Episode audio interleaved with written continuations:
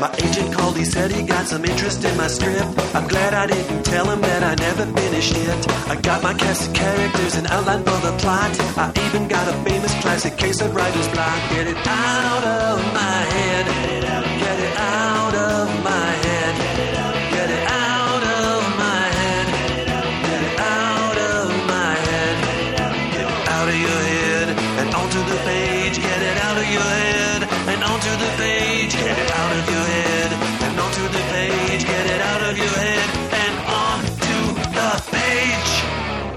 Welcome to On the Page. This is the podcast that answers all of your questions about the craft and business of screenwriting. My name is Pilar Alessandra, and I'm the instructor and script consultant here at On the Page. Joining me today, he was reminding me it might be round three, we're not sure, is Ben Mekler. Hi, Ben.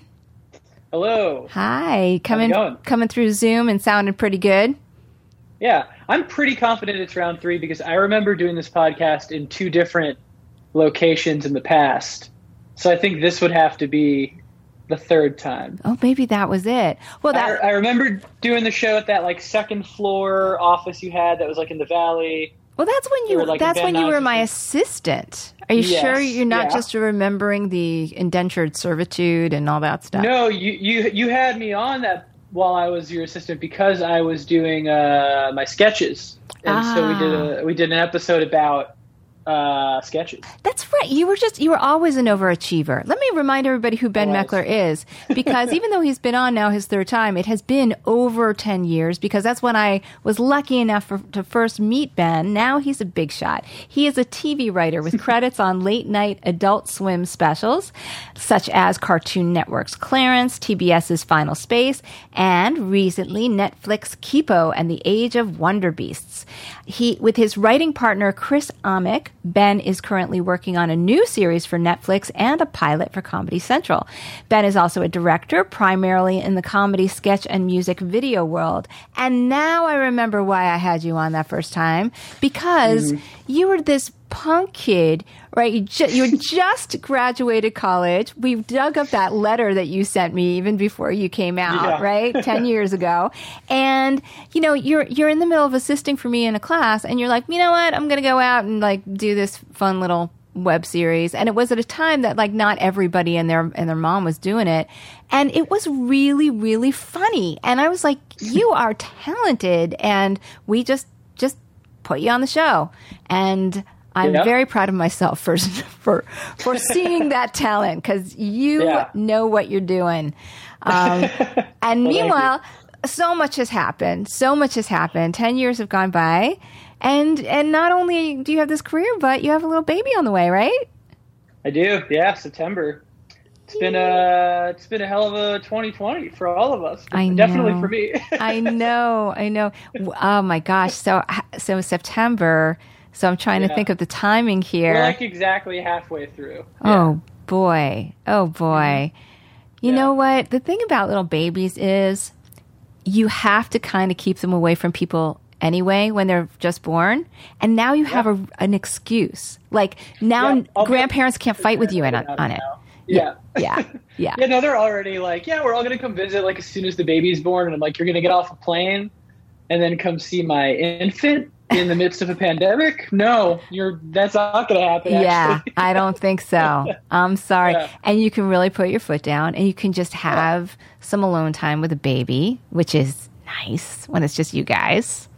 It'll Mm-hmm. be great. And the, is, I don't know if it's a he or she, but uh, the baby will be It's a a. Virgo. Oh, a Virgo Yeah. baby.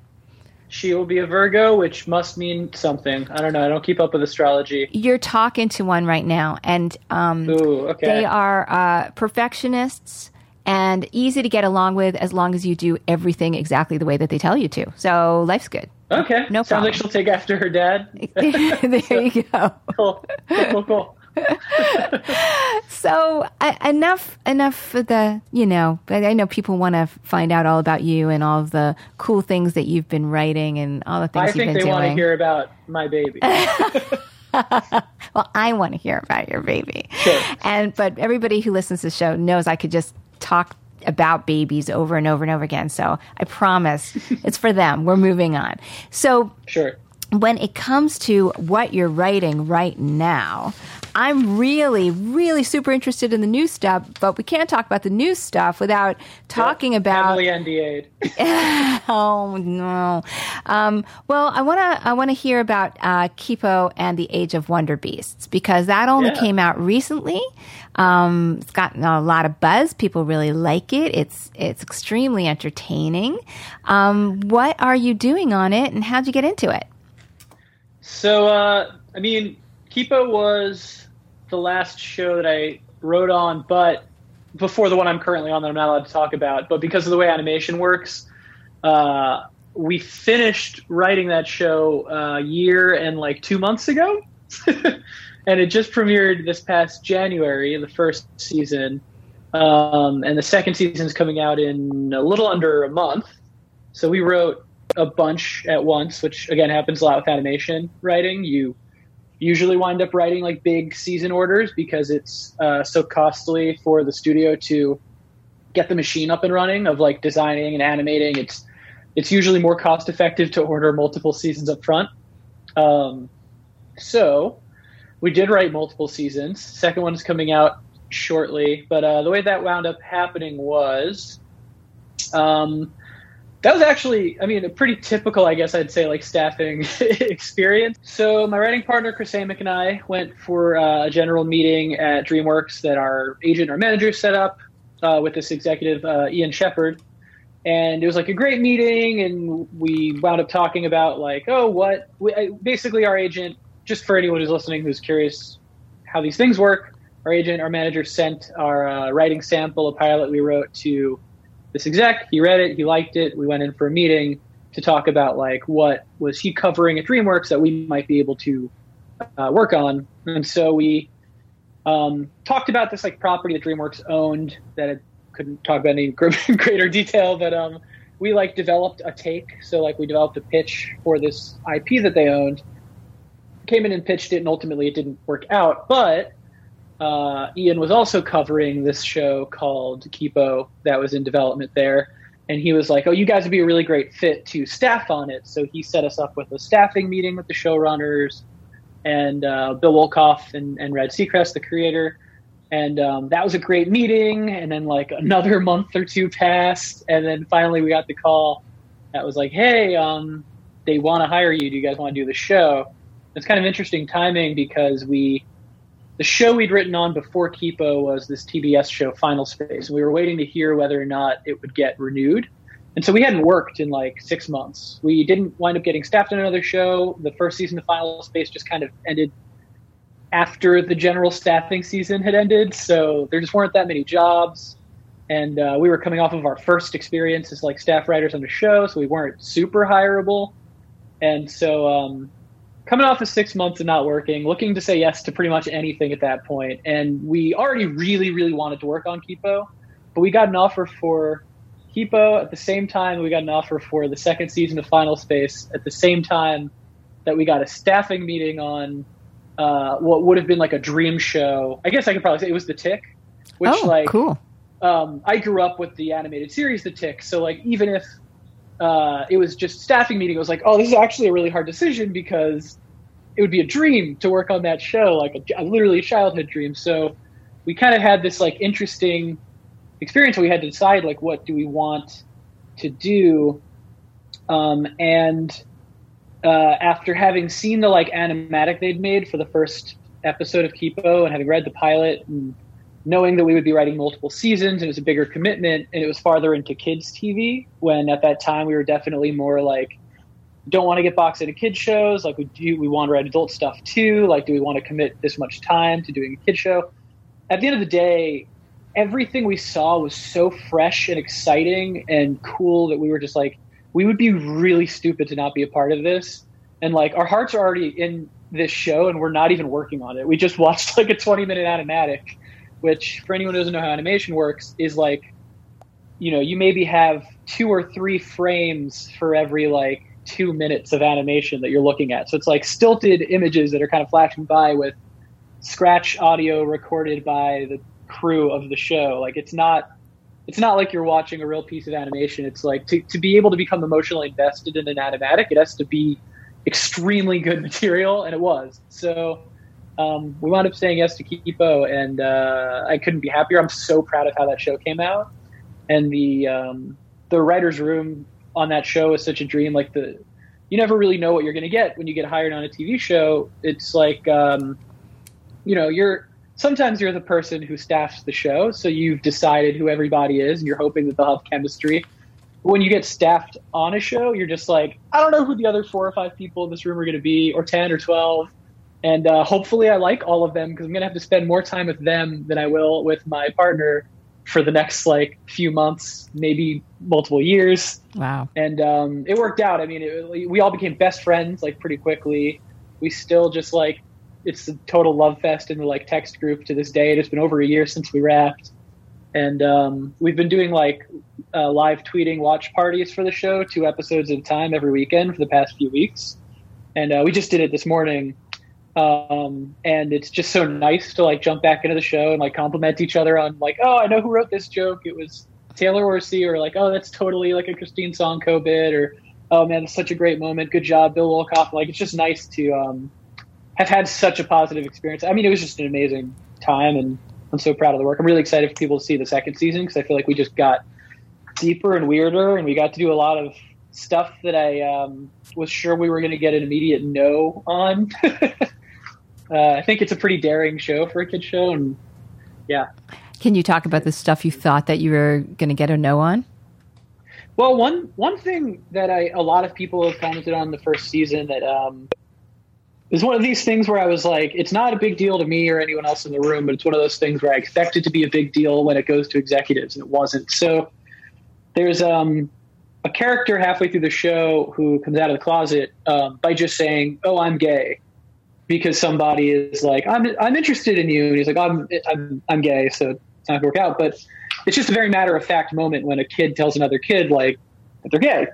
And uh, I didn't realize until the show came out that we were the first kid show uh, or animated kid show, I guess, to have a character just say the words "I'm gay." Um, but when we started on the show, that character Benson was already like they'd already decided like, oh, he's gay. Um, and at some point in the show it'll come up. And I was curious how because I'd seen enough uh, shows for kids and movies for kids where it's coded but it's not direct. Like I, you know, there have been a few news stories even just over the past few years. Like I remember when the Beauty and the Beast remake came out, they were like, "Oh, well, there's going to be an explicitly gay character in the movie," and it was more like there's just a moment where two men kind of look at each other with flirty eyes. And that was it.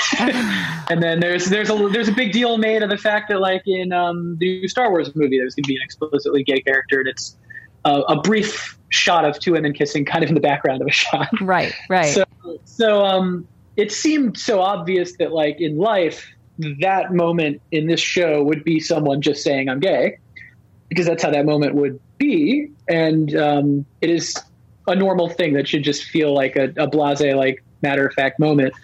Um, but I definitely just had the expectation that we would pitch it that way, and the, the network would say like, "No, you can't use the word gay because these territories might have a problem with it. So instead, can you just say like, I don't like girls? Then we just don't explicitly say it. I, I think I had just those were the expectations that were set for me by so much other kid TV. But when we sat down to talk about like as a room, like what that scene should feel like and we wanted that moment to play that way. Instead, what I found out was that um, when the creators had first said, before any of the writers were hired, to DreamWorks, like, oh, we want to have this character be gay, and we want to have there be like a coming out scene or just a moment where it comes up in the show.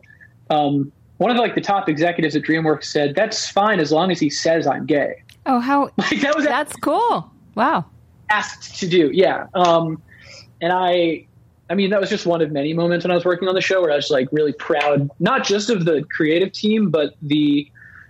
Uh, I mean, I feel like such a weird thing because you don't hear that. I, I, was really proud of the executives that were covering the show, what they facilitated and made sure we were able to do, and what they allowed us to do, and kind of boundaries they let us push. It's weird to refer to a character saying I'm gay as like pushing any kind of a boundary, um, especially right now. But apparently, it was a first. But um, no, the the, nor- the was... normalization is what's so refreshing, yeah. right? Is that you know mm-hmm. before it was like okay, there's an issue here, we have to make a thing of it, and you know, you know, but now it's like the the the, the new way to go that you're talking about is let's normalize it and that that's so Yeah. fresh.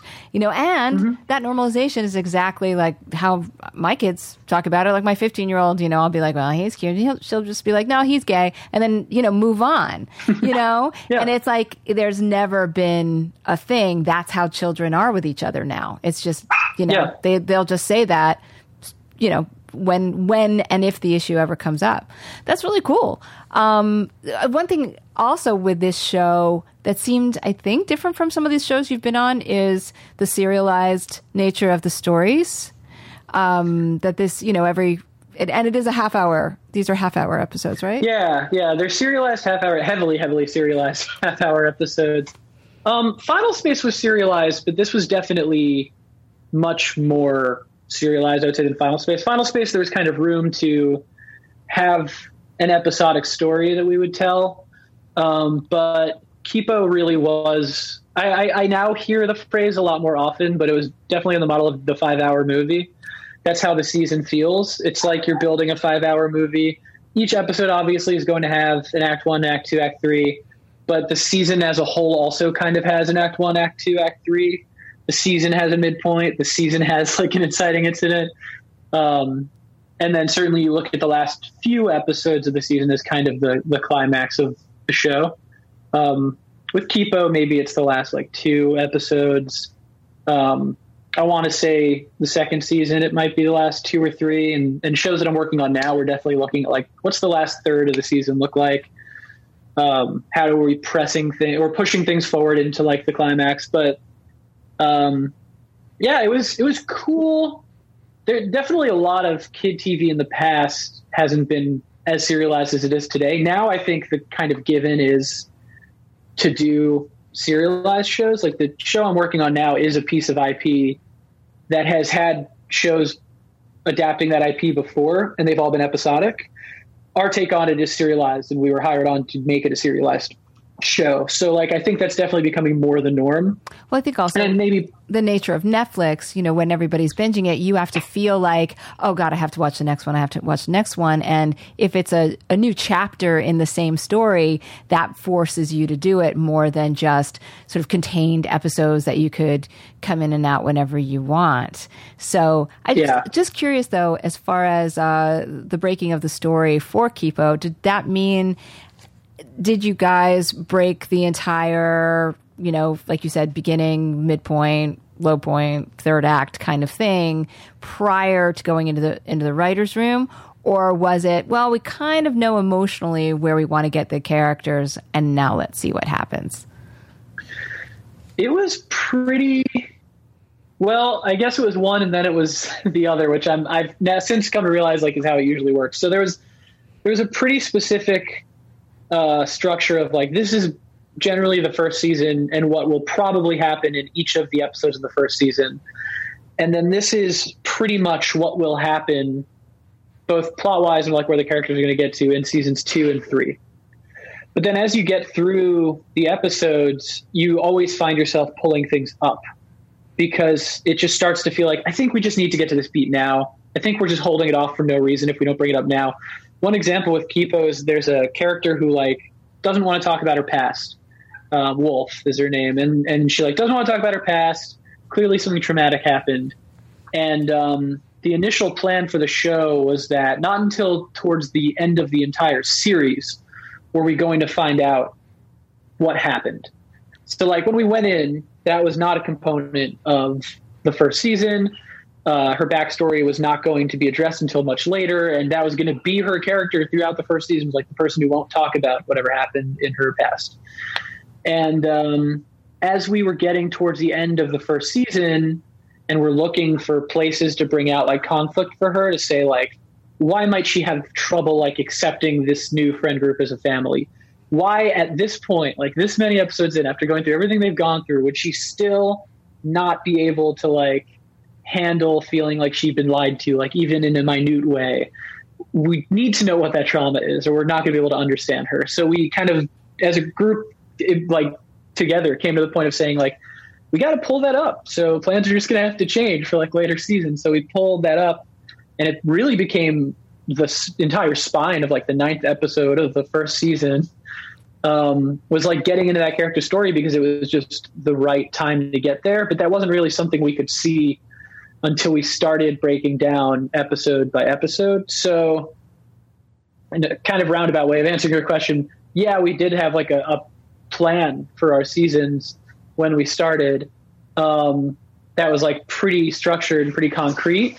And then that plan um, changed as we sort of went through the episodes. Like once we were down in that level of like, all right, now what has to happen like in this half hour of the show because certain plot elements just needed to happen sooner, just to mm. keep things, keep the energy and keep things pressing. You're, I love I love what changed it though, which is the motivation. Like, why is she doing this, and and how would that why come out, and eventually telling a secret. If it is a mini movie, if it is a five hour movie, then not not a mini movie. If it's a five hour movie, then Yeah. yeah, you're you've made a promise s- somewhere in that movie that there's a secret here that will be revealed. And if you don't reveal it until the second season it does leave the audience going uh you know wh- why was she so emo? Right? Like we we needed we needed an answer. So that's really cool that you guys like got that in earlier. I think it just makes a lot of sense yeah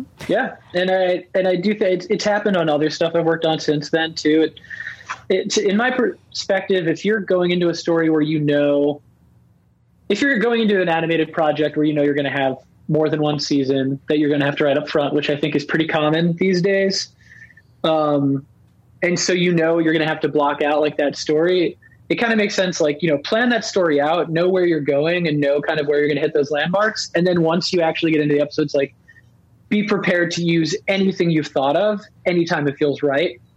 And then it'll kind of write itself as you go along. But um, we would always sort of re-break the season once we got because like we had the idea for like okay so what are the seasons that we're going to do? Um, what's going to happen in those seasons? Then we you know finish the first season get ready to start the second and say let's look at the second season again. Now let's look at it in a slightly more granular detail. Like we knew we were going to hit these story beats we knew this would be kind of the first act of the season, this would be kind of the second, and kind of the third. But let's look at what would happen in each of those episodes.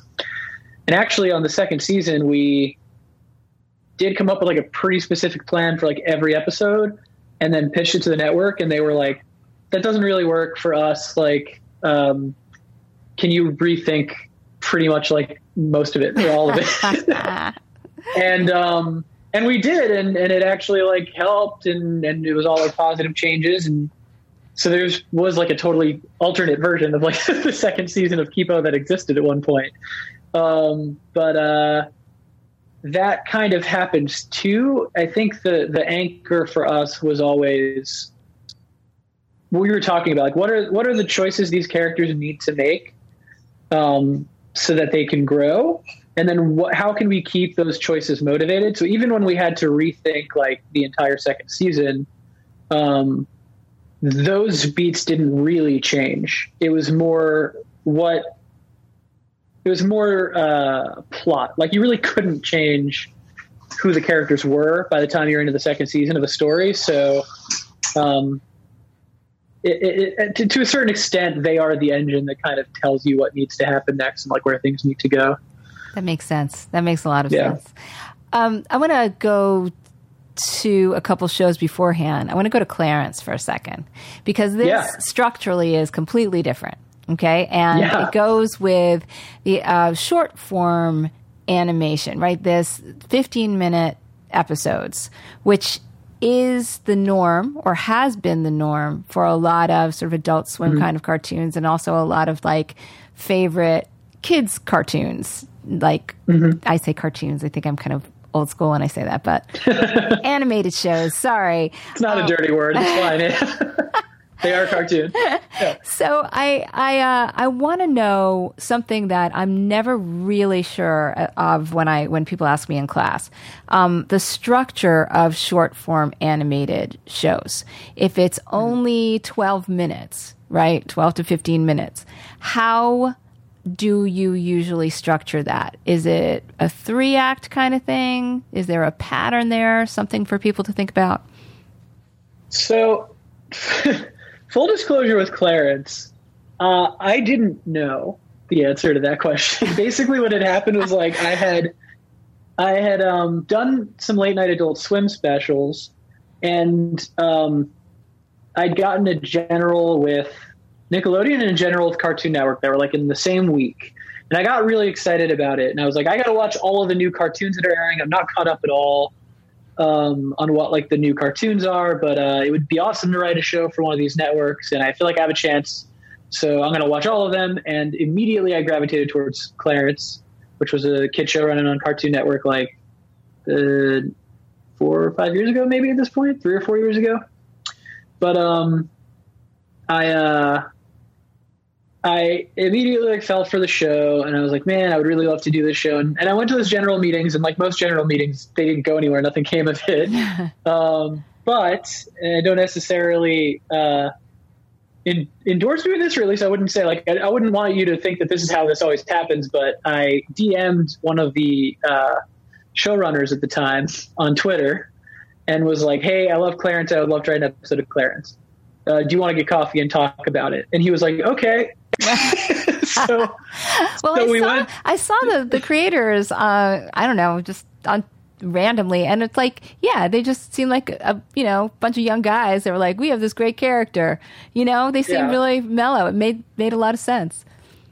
Yeah, specifically this guy Spencer Rothbell, who had who had been like I think um, maybe a staff writer in like the first season of that show, and had kind of risen up to a more of a story editor position, which in animation is kind of a showrunner in the room type position is usually what that title infers. So, um, yeah, Spencer and I went and got coffee, and he read our sample, and uh, he just you know let me write two episodes of the show. But I didn't really know anything about writing like 15 minute episodic cartoons. I had just watched a bunch of episodes. So honestly, I just sat down and wrote like a five page. The other thing that made it different from like what what like Kipo is or Final Space is that um, it wasn't just a 15 minute episodic show. It was a board based show. And when you work, there's there's script based shows and board based shows. And on a board based show, you don't write a script. You write an outline, usually like five pages long, uh, single spaced outline with like snippets of dialogue here and there. And then the storyboard artists are the ones who actually write the dialogue or most of the dialogue as they're boarding it and, and a lot of the visual gags and stuff. And that's how animation, like writing, had worked for a really long time. And now things are usually more script based. Um, but I was writing a five page outline for an episodic 15 minute show, and I didn't really know how that structure generally worked. So I kind of just went with my gut and wrote both of the episodes that way that I did for Clarence. I think there is a three act structure in there generally, but um, I mostly just sat down and was like, what feels good for this? And and that's all I, I did for it. So and, and I haven't done a board based show or a 15 minute show or an episodic show since then. so I have not taken the time to learn how it's meant to be done either. It just just, um, just in observing it, it seemed to me with with these kind of shows, it's okay. You know who the characters are really quickly, right? Even in the pilot, you know who the mm-hmm. characters are, yeah. right? And we like they immediately like set up a goal or a problem, right? Immediately. Okay, I want this, or oh gee, I wish that, right? It's, it's a goal based mm-hmm. problem, and then we go into fun and games as they try and pursue pursue that, and it usually goes really badly, right? Really quickly and yep. then then it turns there's a turn at the end like there's some kind of sort of serendipity moment where they may not get the goal that they wanted but they get something else or mm-hmm. um, uh, they get you know there's a twist as to um, this stupid thing they did is actually the thing that helped them get the goal right so it's like set yeah. up fun and games twist you know and, and that seems to be it that's that's what I've noticed. I mean, I don't yeah, know if that's how it goes. It, I mean, it more or less felt that way. I, I, guess. I guess. Yeah, it is kind of just like breaking down any story. I guess into its like basest elements and just finding a way to play that story out in a digestible way quickly and um, mostly physically. Obviously, you're not going to do like a dialogue heavy episodic 15 minute long kid cartoon. Um, but yeah, I mean that that is that is the gist. You know, I did notice a familiarity with all these characters, including Kipo. Like, there's this, like the optimistic mischief maker. Like, they're the leads in all three of these shows that we're talking about um, Clarence and Final Space and Kipo. Like, this, this, he's definitely, like, they definitely have like a bad bad boy, bad girl side to them, but they're so optimistic and charming about it, um, and it makes them the hero. So, do you feel like you are an optimistic mischief maker? Yeah. That was Yeah, no, that that, was an sounds easy feed to you. Yes, I am. Yeah. Yeah. I mean, I think um, I think probably to a certain extent with shows like this, you're always going to wind up writing to yourself because the goal with any kid show when it comes to like the main characters, you want to write something aspirational, whether that's somebody who's you know fully formed, someone an audience can aspire to be, or somebody who learns lessons and grows in a good way, so you aspire to grow the same way that they do. Um, I also as a kid who got in trouble a lot when I was uh, very young, I think I probably became a, a. I got in trouble less the older I got, um, which you know I don't know if that's common or if it's not, but It's called Uh, growing up. think- yeah. yeah, probably. Yeah. but uh, the uh, I, I think for me, like I always like to, if it's especially if it's younger kids or if I know I'll be reaching a younger audience, I like to write kids that are not just good kids.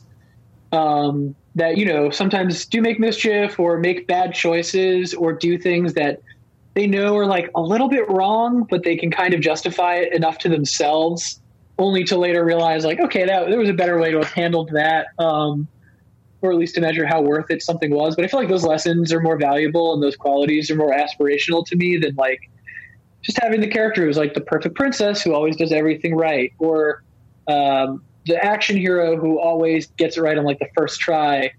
Um, you know, it's one of the reasons that uh, everybody likes the Mission Impossible movies so much. Is that guy Ethan Hunt just continually fails. It's the most fun thing to watch because you're like, yeah, that's what I would do if I was that tough and strong. No, I want to ask you about your new stuff, but you have made it clear. But I can't talk about the new stuff because the new stuff is that important that it is not I'll, talkable I'll talk about. as much as I can. Okay. I can't say what I'm working on, and I probably can't say how much of whatever I'm working on there is for when eventually it is known what I'm doing. Hmm. But I can talk about my day to day. okay. Well, how about this? Can you say what genre it is and if it's live action or if it's animated? Yeah. So, like the new uh, series for Netflix, is that live action or, or animated? That's animated. It's going to be in the vein of Kipo. Um, action, comedy, heavily serialized. Um, and uh, Chris and I moved up the ladder a little bit, so we're kind of running the room right now, Sweet. um, which has been a cool. Thank you. It's been a very cool experience. Um, I mean, like you said earlier, I, I also direct, so there's a control freak part of my personality that's always like hard to tamp down. So that's it's satisfying in that way, but also just like um, it's it's cool to, to to learn the best ways to find your team's strengths and rely on them, and look at it more as sort of being a you know you're not in charge, you're you're leading a, a team. And I think that's just two different ways to look at it. So, uh, yeah, it's been an awesome experience so far. Um, I'm having the time of my life. That's great. And then the the other show is is uh, also animated, but for adults. so that's the, one for uh, Comedy Central? pilot. Yeah, hmm Okay. and that one's kind of uh, semi autobiographical, so it's been very fun Really? uh huh to to kind of dig into that diff- very different approach to to storytelling in many ways from everything that I've been working on. So did you sell that the- one on pitch? I mean, you said it's it's Mhm. uh, Yeah, it was our first time. It's our first time selling a pitch. It's right around the holidays when life was kind of normal. Um, yeah, it was awesome. It was the first place we we pitched it, and yeah, it was a great experience. now I know you can't tell me anymore, but I'm trying to think of which part of your autobiography would it be when you were very young, Uh, or is it yesterday? Uh, it'll be it'll be younger. It's definitely uh, not yesterday. Okay, All right. yeah, yeah.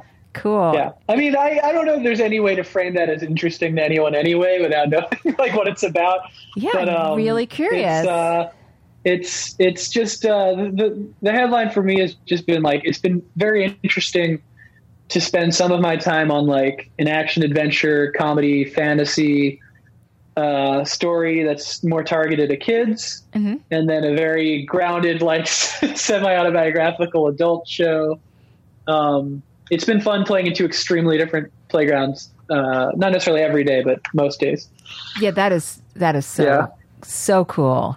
That is wonderful. Congratulations. I mean, Thanks. because also if it's an animated show, I would imagine you own. Now this is this is getting into legal stuff here, but you own the rights Well- to that character. So if that character shows up on my coffee mug, do you get any of that, or is that like a whole other? No, Kettle of animation. Yeah, it, it truly is. animation writers, animation writers historically get treated like very, very, very poorly.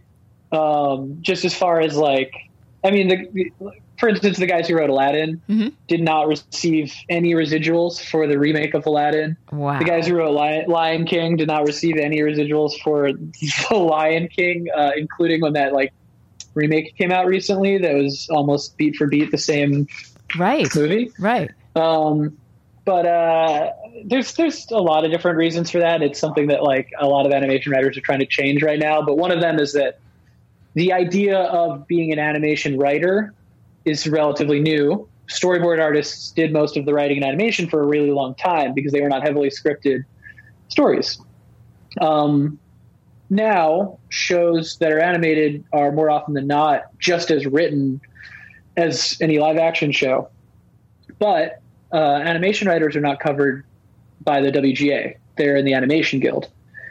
Um, but they only make up like 7% of the Animation Guild. So they don't have a huge say necessarily in the guild.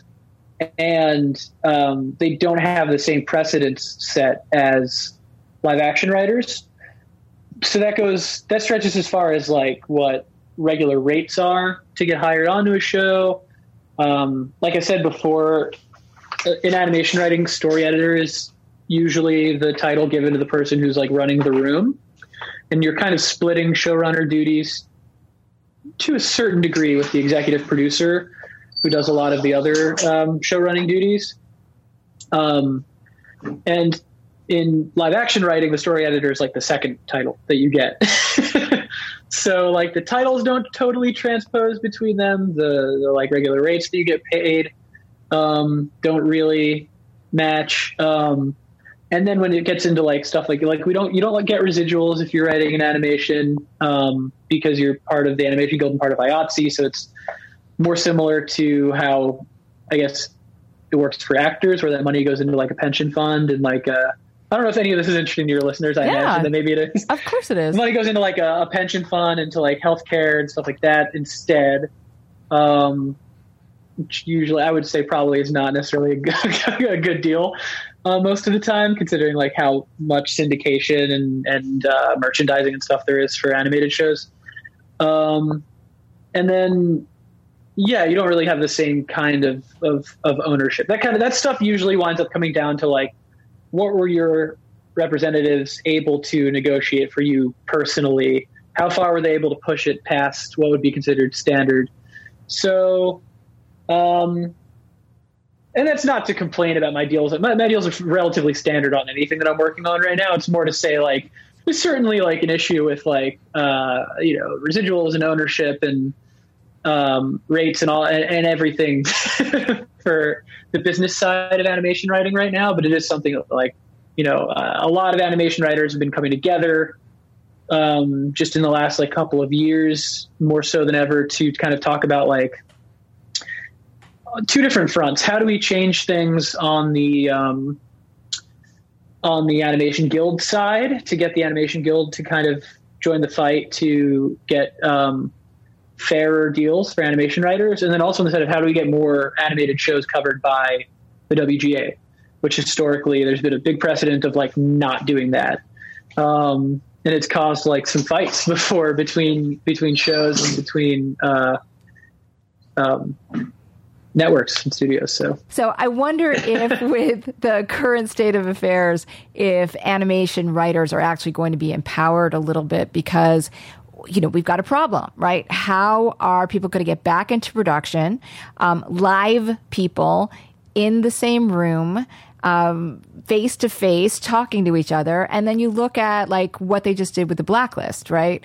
Um, mm-hmm. That they animated an episode um, I don't know if it was the finale or something like that, but that was brilliant, yeah. right? Like, okay, they couldn't go into production, they animated the episode.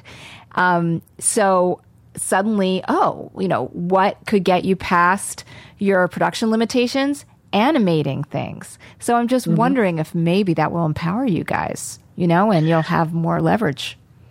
That's a good question. I hope so. Um, but I think there's also always that uh, vibe of if you won't do it, someone else will. Uh. that I think holds back a lot of um, negotiations for creatives in this business. Um, but also, I think the other thing is uh, that question of how many writers are rushing to animation now. Um, but you know out of live action and out of other other sides of the business that are that are not uh, doing quite as well right this moment. Oh, but I mean, ultimately, like the, the the truth of the matter is that the writers do have leverage. The animation writers do have leverage because a lot of the things that get made in the next year are going to have to be animated. There will be more animated things produced. There's already been a bigger and bigger appetite for animation, both in kids and adults, over the last few years. Um, I think for many, many reasons, partially just like generational differences, um, people not thinking, generations of people not thinking that cartoons are exclusively like for young children, and uh, also for just, I think, the way that things get digested on the internet now and, and tones of comedy and there are a lot of factors. But um, I mean, the truth of the matter is, I think that the writers do have leverage. It's just a matter of like who's going to fight for how long and how hard to make things happen. Um, but I think that's also something that's happening in like every side of the business and also every business right now. right, right. The uh, worker has to uh, rise. yes. Yeah. yeah. there we go. So we'll leave it on that uh-huh. revolutionary note. Yeah. yes. Um, if, if, LA just suddenly rises up, they'll be like, "I heard, I heard on the page. Ben told me yeah, to this is what's going to do it." Yes, yeah. yes. So you'll have this podcast is going to what's it's going to be what gets the guillotines back out in the streets. Exactly, yeah. exactly. well, you know what? I was just yeah. thinking though. So with these cool new projects that you can't really talk about, that means you have to come back on the podcast. Like you can never leave the I'd podcast. Okay, great. Yeah, I will be bothering you again, and then also you can I mean, show me baby pictures. Yay! Uh, I would love to. So go to onthepage.tv, check out what's going on, and for Ben for this live tweeting of what's going on with Kipo and the Age of Wonderbeasts. Hopefully that's still happening by the time this this episode comes out. How do people follow that and how do they follow you? Easiest way is to follow me on Twitter. It's where I spend way too much of my time at Ben Mekler, M E K L E R, no C. Great. Common common mistake my whole life. So. and check but, out uh, Kipo and yeah. the Age of Wonderbeasts on Netflix, right? Please do. And yeah. anything else that you want them to put their eyeballs on? No, that covers it for now. Stay, okay. Stay tuned. Yes, definitely stay tuned. Good, congratulations. Good luck with everything. Thank you. Okay. And I just, I really have to thank you, Ben. You are awesome. So are you. Always a pleasure. Thanks to all of you guys for listening and have a good writing week.